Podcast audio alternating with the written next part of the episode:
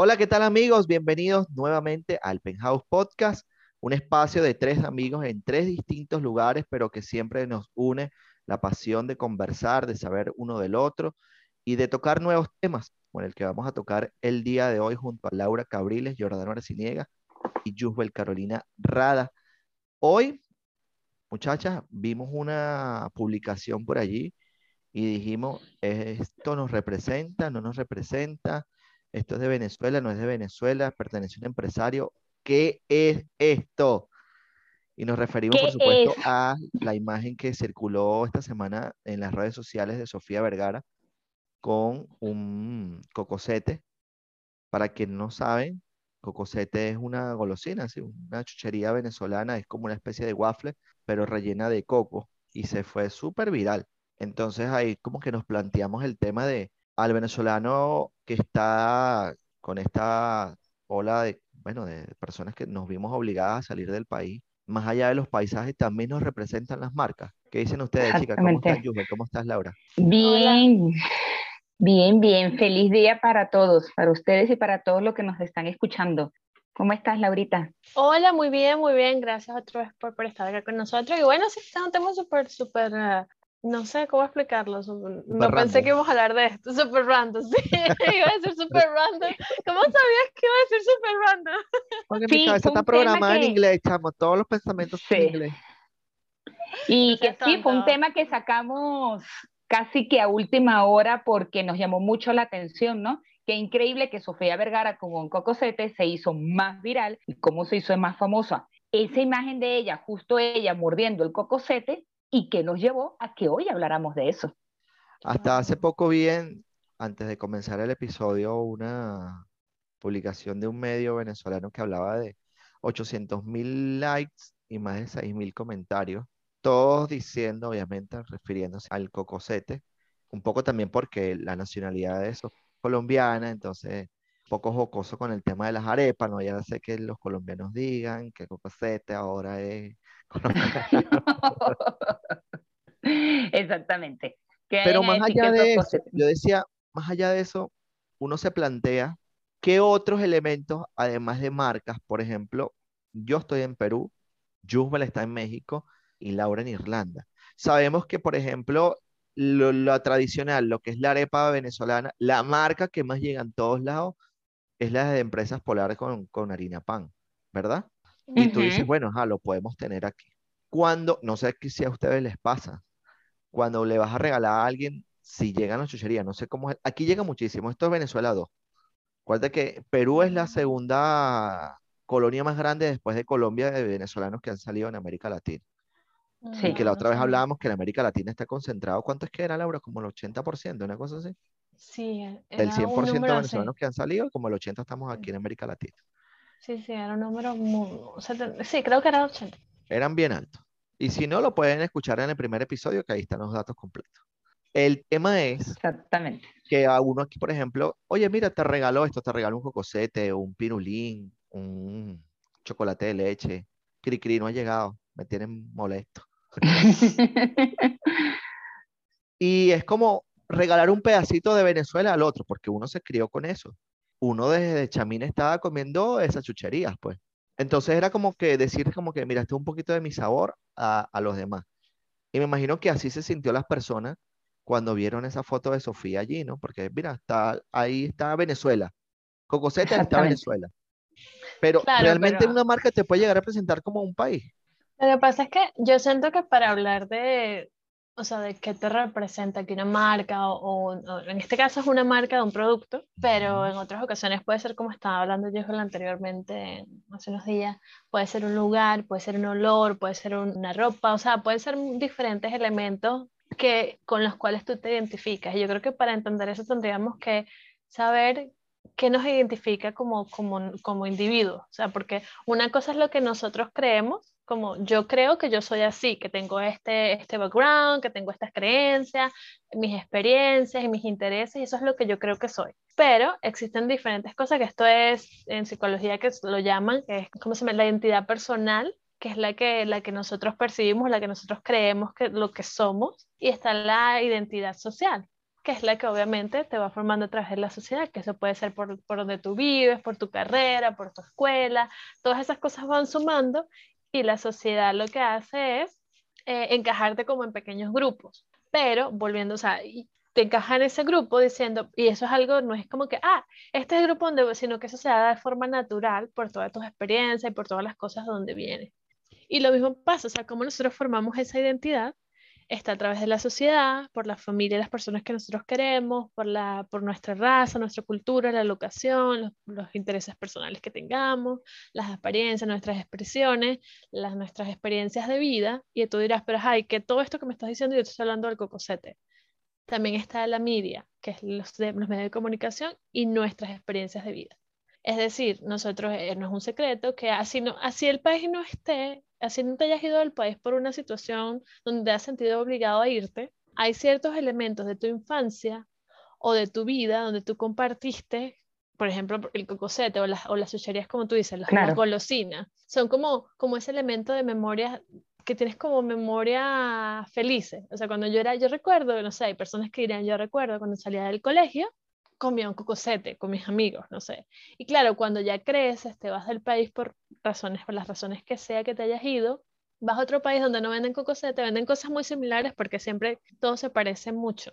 Y entonces después tienes como esa añoranza, ni siquiera es del producto como tal, porque haces la prueba, te lo comes y dices, ah, está bueno, pero lo que añoras es la experiencia, lo, la memoria. Yo creo que por eso conectamos esas memorias y esas cosas que sentimos, esos, esos sentimientos, con los productos y entonces nos, nos, como que nos volcamos a ello y decimos, es nuestro, pero es como ese sentido de pertenencia, ni siquiera es el producto como tal, que no estoy diciendo que el producto sea bueno o malo, simplemente es como que es el canal para decir, mira, yo soy de este país, estoy orgulloso y esto, esto me hace sentir bien, me gustaba. Porque porque nadie dice, hasta la gente, ah, yo sabes qué recuerdo yo, lo de aseo con el limpiador de posetas más, que descansa más, que desinfecta más. ¿Se acuerdan de ese producto? Sí. Es una tontería. Y lo recuerdo, o sea, tendría, era una niña muy limpia pequeña. más y no daña.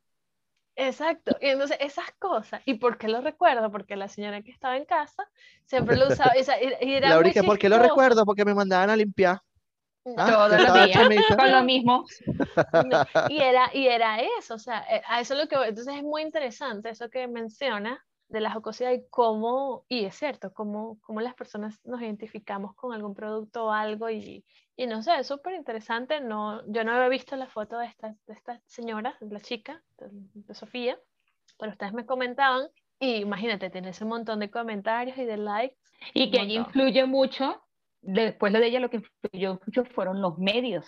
El solo hecho de que es muy virtud, o sea, la virtud de que tengamos de esa golosina es la creencia cómo a nosotros no, nos llamó la atención, pero no tanto ahora que sea el cocosete, es que fue ella y cómo los medios de comunicación en menos de 24 horas la llevaron a ella y cómo llevó el cocosete ahora a ser más famoso. Yo estaba leyendo que en Panamá, que es otro también de los países donde hay una cantidad de venezolanos, estaba leyendo que allá también, yo viví en Panamá y hay muchos lugares de venezolanos y que los cocosetes eran uno de los más vendidos. Yo que tuve la oportunidad de vivir en Panamá, ya sé muchas, eh, como les decía, muchas tiendas eh, con productos venezolanos, más que aquí, aquí en México no tanto. Y entonces yo estaba leyendo que uno de los comentarios después de lo de Sofía Vergara es que mucha gente salió a comprar el cocosete. O sea, más allá de esa identidad, sí, y salieron a comprar el cocosete. ¿En Panamá? Como yo, sigo, varias páginas eh, de noticias panameñas en Instagram, en, otro, en otras redes, y leí que varios salieron a comprar el cocosete después de eso. O sea, más allá de esa virtud o de esa creencia que tenemos de un producto venezolano, de un paisaje o de una creencia, es los medios de comunicación, cómo lo llevaron en menos de 24 horas a Sofía Vergara con el cocosete. Qué increíble. Sí, o sea, fue algo rápido. Digo Panamá porque también, eh, además de Perú, es donde hay una cantidad de venezolanos, ¿no? Muy, muy, muy, muy grande. Sí, creo que incluso Panamá fue uno de los primeros países donde los venezolanos comenzaron a migrar. Sí, sí, Y fue para uno de los primeros que pusieron restricciones, por cierto, creo. Sí, por un tema de que había mucho. Entonces no hay que llevarle cocosete a esa gente. entonces no, mentira. A poner. no, démosle cariño. Es, mentira, es mentira, es mentira. Pero, ja, ustedes que, bueno, tú que estás en Panamá. Fíjate, Laurita, que por ejemplo. ¿Cómo, me, cómo le gusta interrumpirme? ¿eh? Me encanta. mi, abuela hacía un gesto con el puño cerrado, así así. ustedes porque no es, ustedes porque no están viendo, pero esto es violencia, claro, como soy la más pequeña, siempre están con una violencia. por eso, yo lo, por, eso yo lo, por eso yo lo describo a las personas que nos están escuchando, que mi abuela cerraba el puño y lo, te lo ponía así de frente en la cara y te decía, voy a dar un king. Violencia, violencia. Mira, hace poco, tú lo viviste, en Irlanda, eh, hace poco se, ¿cómo se le llama eso el Día de San Patricio? ¿A qué va esa celebración anual que hacen ustedes allá en Irlanda? ¿De verdad me vas a poner a relatar la historia de San Patricio? No, no, no, o sea, pero, o sea, pero brevemente. Bueno, San Patricio era un monje. Simplemente. Eh, y él se dice que él este, liberó la ciudad del mal, o sea, esto es muy breve, esto no es ni, esto no es ni un pedacito cortito de la historia, así que, y una de las cosas mágicas que él hizo fue el, sacar todas las culebras o las serpientes de, de Irlanda, o sea, que aquí no hay serpientes, menos que sean las que están en el zoológico, y bueno, muchísimas otras cosas. Anualmente celebran eh, ese día, ¿cierto? ¿O de hace cuánto hay una inclusión de venezolanos durante ese festejo? Debe ser hace muy poco. Ya, muy reciente. Lo que pasa es que aquí también hay como, hicieron como una comunidad o algo así hace muy poco. Bueno, El último que, que estuvo, ¿verdad? Hubo una representación de venezolanos con bailes típicos de Venezuela, vestidos con. Sí, sí, tuve la oportunidad de, ver. ¿Fue tan viral o no esa representación de, de eso como lo del cocosete? ¿Qué nos representa más? ¿Esto o, o, este, o esta golosina? Lo que y tú dices, es que... son cosas distintas. Ya va, ya va, yo sé, no me golpees todavía, ya va. Aguantemos. Yo, nunca golpeo a nadie, siempre hablo con la palabra, que es lo más importante. La violencia no lleva a nada a ningún lugar, no lleva a nada bueno. La violencia con violencia, no. Lo que me refiero es como algo que quizás, desde un punto de vista para algunas personas, podría ser como más representativo porque estamos llevando la cultura venezolana a otro lugar para que la vean, puede alcanzar más espacio, algo de un producto, una golosina, que por ejemplo esto. No sé si lo, lo, lo vendes. Lo que pasa, no, yo, yo entiendo tu punto, pero aquí ah, tengo un poco de discrepancia y la razón es que son medios distintos. Para muchas personas, el, el, el baile típico obviamente fue viral, este, hubo como una, una, un, hubo una conexión con la identidad, de decir, wow, Venezuela y toda la cuestión. En este caso, tú estás hablando de una persona, o sea, no puedes comparar este baile que son venezolanos, que no son famosos, que no tienen un, un background en Hollywood, ni mucho menos. Estamos hablando de Sofía Vergara, que es una actriz muy reconocida, es colombiana, es cierto, muy cercana, pero es una actriz de Hollywood reconocida.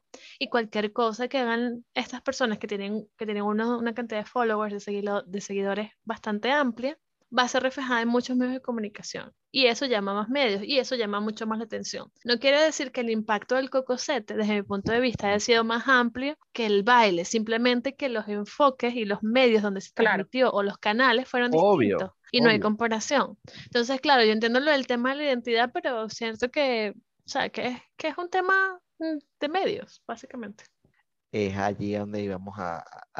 qué casualidad, qué casualidad, que era eso lo que querías decir. ¿eh? ¿Ah? Se está robando mis ideas, siempre lo hace. Sí, sí, creo, eso era lo que tú querías escuchar, eh, Jordano, porque es verdad. Esto fue una cuestión de medios de comunicación. O sea, otra robada de ideas, ¿viste? Esto no trabaja. Yo soy aquí la que está sacando las ideas. eso le dije ya hace rato. ¿Por qué? Porque, insisto, como en menos de 24 horas y ella con, eh, bien bonita ella, ahí sonriendo, eh, masticando el cocoseto. O sea, esa imagen, esa imagen que salió en varias partes, o sea, simplemente fue eso, que llegara tanto a los medios de que la gente saliera a comprar hasta un cocosete. Si te dijeran a ustedes cómo, cómo regalar un pedacito de Venezuela no estando en Venezuela, ¿cuáles serían como las cosas más viables? Yo siempre regalo las cosas positivas de Venezuela. Es decir, cuando yo voy a otros lugares o cuando conozco personas de otros lugares y tienen conocimiento, me preguntan de dónde soy o ya saben de dónde soy, me preguntan cómo está tu país, yo digo, bueno, igual que siempre, o sea, sé que las cosas negativas hay que decirlas, pero están en las noticias todo el tiempo. Y yo siento que cuando no perteneces a ese país y dices tanto lo negativo todo el tiempo, las personas se cansan. Y un momento que las personas se cansan y olvidan lo bueno. Y yo sé que es importante decir las cosas malas que pasan, pero no sé, a lo mejor esto está mal, pero siempre que yo tengo la oportunidad de conversar con personas distintas o mis amigos que no, no son de Latinoamérica o que, sea, que no son de Venezuela, y siempre digo siempre hablo de algún lugar diferente de Venezuela o alguna anécdota o algo que sea positivo decir, ay, ¿tú sabías que el Salto Ángel realmente no se llamaba Salto Ángel? Y echar un menú y, esto significa esto. Y me dice, ¿en serio? No puede ser claro. ¿Y sabías que la película esta que hicieron no, está basada, o sea, la, imagen es, no puede ser, en serio. Cosas así. Y entonces dice, wow. Y entonces, claro, cuando van a hablar de Venezuela, la próxima vez que hablan, porque una amiga una vez estábamos en un lugar, me dijo, ¿sabes qué me preguntaron en mi trabajo? Estábamos hablando de algo, ella toda así tan linda y entonces dijeron, ah, sí, no sé qué, Venezuela, y era, era un quiz, y tenía que decir, esta catarata, no sé qué, ella dijo, el salto ella primero dijo churumberu, pero no sabía cómo decirlo, después dijo salto y estaba súper emocionada y mandó un mensaje, no sé qué, gané un punto porque estábamos hablando, y es una tontería, era un quiz, no se ganó nada, o sea, no era una, era una tontería, pero ella, ella hizo esa conexión, y esas son las cosas que yo me quedo. O sea, con esa conexión, es cierto que hay muchas cosas negativas, es cierto que, que ahorita la situación está peor o mejor, no sé cuáles son las estadísticas en este momento, pero siento que que es nuestra, no sé si es responsabilidad, pero yo siento así como una responsabilidad de, de llevar esas cosas positivas. Es cierto que la situación está mal, mucha gente lo sabe y me preguntan y a veces como que no quiero caer mucho en, en temas muy, si lo digo, no, la situación está terrible y bueno, como ves en las noticias, lo, como que lo pongo muy por encima, que está mal, pero que está como está. Pero siempre trato de, de hablar de las playas, hablar de las cosas bonitas, de cómo se comía, de cómo hay un mix de culturas, de, de, los italianos que están en Venezuela, de los portugueses, de los alemanes que están en la colonia Tobán y de los libaneses, o sea, siempre de los chinos, o sea, siempre trato de, de que se vea que hay, que nosotros somos mix y que es un país maravilloso y no sé, a lo mejor es muy romántico, pero siempre trato, siempre trato de llevar eso, más allá de un producto o de algo, o cuando voy a otro lugar también cocino, a veces trato de cocinar cosas sí, sí. Que, donde estén los ingredientes, porque por ejemplo aquí no había harina pan. Ahora sí es muy como muy famoso, pero los, los, dulces aquí es muy difícil conseguirlos. O sea, ahora se consiguen como lugares específicos y son costosísimos. O sea, me parece que son, y no todos. O sea, a veces ya se puede conseguir, por ejemplo, pirulín, pero una lata pequeña te puede costar 10 euros. Y bueno, no está tan Por lo menos, este, el, eh, siempre decir lo mejor de, de Venezuela. Yo trabajo en un restaurante y cada vez que yo me acerco a una mesa, y me preguntan de dónde eres. Yo le digo de Venezuela. Y bueno, siempre me quedo en la mesa un poquito pegada porque la gente quiere saber más. De Venezuela, bien sea para bien o para mal. Me preguntan de las dos. Y siempre, yo tengo una deuda cuando vaya a Venezuela porque cada vez que yo me acerco a una mesa yo le digo a todos los clientes. Luego cuando yo vaya a Venezuela los invito. Yo he invitado a todo el mundo a Venezuela en unos años. Cuando yo regrese a Venezuela recibiré ese gentío que, todo, que, que, siempre estoy invitando. Y siempre vienen y me dicen, ah, a comer arepas. Es lo primero que me dicen. O sea, no ah, me dicen otra cosa. Siempre me dicen, ah, vamos a comer arepas, ah, vamos y me lo han dicho. Vamos a comer esa arepa famosa pepiada. No le dicen reina pepeada porque no se la saben completa, pero siempre me dicen, ay, nos vamos a comer esa arepa pepiada. Y el arepa famosa pepiada. Siempre a mí, cuando yo me acerco a los clientes ahí en el restaurante, siempre me dicen eso y siempre les digo, bueno, después yo los invito, los invito a Venezuela. Pero sí queda eso. Aquí en México, también la cultura, la parte gastronómica es muy, muy tradicional. ¿Por qué? Porque aquí todo es con tortilla. Así como para nosotros puede ser una arepa, un pequeño, aquí no pueden comer sin tortilla. Yo tengo una roomie, ella duerme conmigo y ella lo dice, si yo no como tortilla, siento, así se podrá comer un plato bien grande de cualquier cosa, pero ella dice, si no como tortilla, siento que no comí.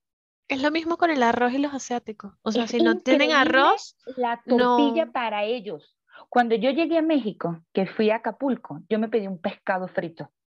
Por supuesto, yo no, iba a llegar con los tostoncitos, con la papita, no. Llegó con tortilla y yo no sabía cómo comérmelo. Yo, tortilla con pescado. Sí, es el pescado frito, la tortilla, agarran el, el pescado y se lo echan dentro de la tortilla y lo envuelven. Eso para mí fue muy impresionante. Y yo, y los tostones, obvio no iba a esperar tostones ni nada, pero me esperaba quizás arroz. Si no hay tostones, aquí no se come. Una ensaladita. Tortilla, o sea, aquí la tortilla, ojalá cuando vengan a México tengan la oportunidad, hay tortillería, o sea, te las van haciendo a mano y las sueltas. Entonces, bueno, así como en Venezuela la de aquí también, que son las tortillas, el frijol, el guacamole, el chile, sobre todo, porque aquí si algo no tiene picante, pues no le sabe. Yo hago las arepas aquí a mis amigos y le ponen su picante y yo, ay Diosito, ¿qué hacen? Pero es el sabor para ellos. Pues entonces sí es muy, si uno se va con eso y los mexicanos que se han ido a otro país, tengo una amiga que está en Australia, ella lo dice, he sufrido porque no tengo mi tortilla, mexicana ella. Entonces uno sí se queda con eso y por lo menos cuando uno habla de Venezuela, sí, de, alguna manera uno trata de decir siempre, yo soy muy de, de hacer los dos deditos así, yo sé que no me están viendo, muchos dicen número dos no. El índice y el medio. La B de Venezuela. Ajá.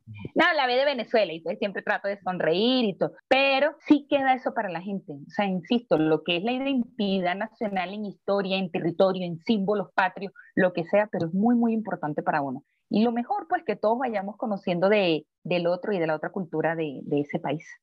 Aquí también una vez también, dentro de lo que cabe, ¿cómo, cómo le regalas un pedacito de que los lleve, que los conecte con Venezuela? Y, por ejemplo, aquí tengo un amigo que le gusta el reggae. Y una vez yo estaba escuchando Raguayana en, en el trabajo. No, es Raguayana. Y él le escuchó, ¿no? Y, ajá, y él dijo, ah, está como, aquí le llama, en vez de decir fino, los peruanos dicen bacán, ¿no? Está bacán, ¿no? Y él dijo, sí. Y entonces empezó a escuchar, empezó a escuchar. Y después, a mí se me había olvidado, al tiempo, no sé por qué yo puse un estado en el WhatsApp donde puse como una canción de, creo que fue High, de, de Raguayana. Y él me escribió, Raguayana. Y yo no me acordaba que se lo había mostrado hace tiempo. Y me dice, y yo le digo, ¿tú los conoces? Me dice, claro, tú la otra vez me lo pusiste allá, ¿no te acuerdas? ¿Qué tal, tal, tal, tal? Y yo, pero le gustó y le quedó. ¿Sabes? Como que le regalas ese poquito de a través de otra.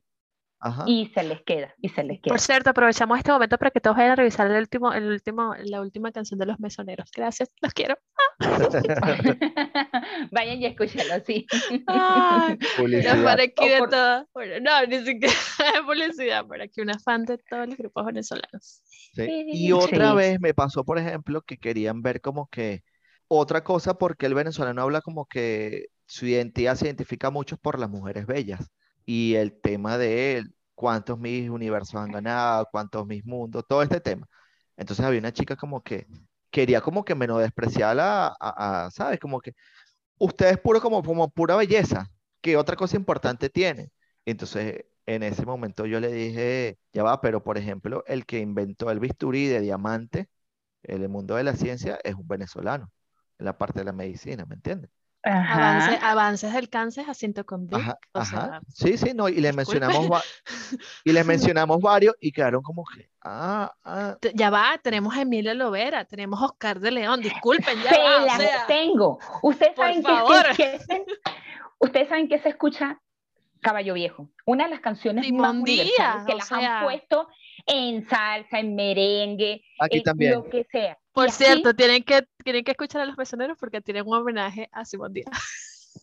ajá, ahí está. Y por ejemplo, aquí en las bodas, en los 15 años, en las fiestas populares de México, termina la canción de Caballo Viejo bailable, como en tipo salsa. ¿ok?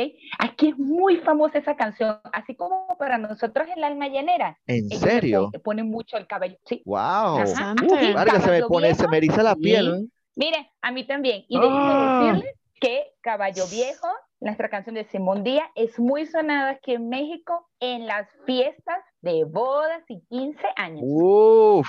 qué, ah, qué, genial! ¡Qué genial! Una pregunta así. pero en otro ritmo. Ajá. Claro, pero es Caballo Viejo. Es Caballo Viejo al final, Simón Díaz. Ustedes están en otros países, ¿qué elemento o qué, qué producto ustedes si se fueran o que por lo menos le preguntaran, ¿qué te recuerda Perú? ¿Qué te recuerda México? Más allá del marketing de eso, o sea, que tú cierres los ojos en este momento y digas, ah, esto me recuerda, ajá, pero eso es como cliché clásico, es lo que, aquí lo, pero no. es lo que es rico, no lo que a ti te parece rico, lo que la gente allá hace el día a día, o sea, el peruano común. Aquí se come full ceviche, casi que cuando tú vas así de, aquí las aquí me impresionó mucho que las personas no, no son como Venezuela, que Aquí muchas personas comen en la calle, muchísimas. Creo que la mayoría de personas comen, comen en la calle. Y hay muchos restaurantes pequeños de menú criollo, donde hacen platos típicos de todas las regiones. Bien sabrosos. Como en el centro Ajá. Y las entradas muchísimas veces son ceviche. O sea, de entrada te dan un poquitico de ceviche. Hay un plato grande, fuerte, pero incluso de entrada te lo pueden dar casi que siempre. O sea, que puedes comer muy frecuentemente el ceviche. O, por ejemplo, hay una que se llama la papa, el, eh, ¿cómo se llama? La causa. Causa rellena. Eh, son, es como, imagínate una arepa, pero es como papa. En vez de ser harina de maíz precocida, es pura papa y en el mm, centro tiene atún, marisco, todo. Eso. Es divino. Qué genial. Pero mira, que creo que lo hacen con un tipo, creo que lo hacen con un tipo de leche en específico, ¿no? Esos ceviches. Sí. Leche de ¿Y tú, algo así. Sí, qué genial. ¿Y tú, Juve, algo así cortito que te resuma a México? O sea, que te... Las tortillas. México. Las, tortillas, y la gente también comiendo mucho en la calle, ¿no? O sea, se, se, se, y muy sorprendente. El, el, tequila no solamente es en la noche o en una fiesta. Aquí la bandera de México es blanca, blanca, roja, verde. Y, el tequila, el tequila, aquí tú llegas a un restaurante y lo pides tipo bandera, que son los colores de la bandera. Y entonces el tequila que es blanco, el rojito que es la sangrita, o sea, una de las cosas que tiene México es que todo tiene un motivo y todo tiene una cultura. ¿Por qué haces esto? Y es por, eh, también tienen una identificación muy, muy, muy grande. bueno, pero eso está genial. Me quedo con la, con la camaradería en general. O sea, para mí siguen siendo, hay personas que piensan que es fake, que es falsa, pero me sigue pareciendo genial que vas en la calle y alguien te ve que está, no entiendes algo y te paran a preguntarte ¿estás bien? ¿Necesitas ayuda? ¿Para dónde vas? Te llevo. Y eso me parece genial. Y bueno, hay cosas de productos también que uno lo recuerda, como que no, no almuerzan, sino que se comen un sándwich, casi todo el tiempo es como un pancito, un sándwich, y comen como fuertes en la cena. Y eso para mí fue como un choque cultural al inicio. Pero bueno, en general es la camaradería. Me quedo mucho con, con, con, lo, con lo bien que se portan y lo que me han recibido. Así que me quedo con eso, la verdad. Sí, creo que los tres tenemos eso estamos en unos países prestados, pero nos, nos han aceptado muy bien. El tema de nuestra identidad va más allá, ¿no? De un producto y algo, y, y, hay muchísimos motivos por el cual mostrarle al mundo un poquito de Venezuela. Claro, exactamente. es, un, es un, compendio, es un compendio de nuestras ideas, de nuestras experiencias, de lo que creemos, nuestros intereses, y va asociado con muchísimas otras cosas. Y bueno, eso ha sido todo por el día de hoy. Muchísimas gracias por escucharnos. Recuerden seguirnos en nuestras redes sociales y escucharnos en Apple Podcasts, Music, Amazon Music o Amazon Música, Spotify, Google Podcasts. Y bueno, nada, pueden seguirnos en nuestro Instagram, el Penthouse Podcast. Piso. Underscore. Ah, escucharnos y darle. Y ahí están todos los links. Muchísimas gracias por escucharnos, los queremos gracias, muchísimo. Nos escuchamos en el siguiente episodio, las quiero. Claro que sí. Los queremos, las queremos. Bye bye.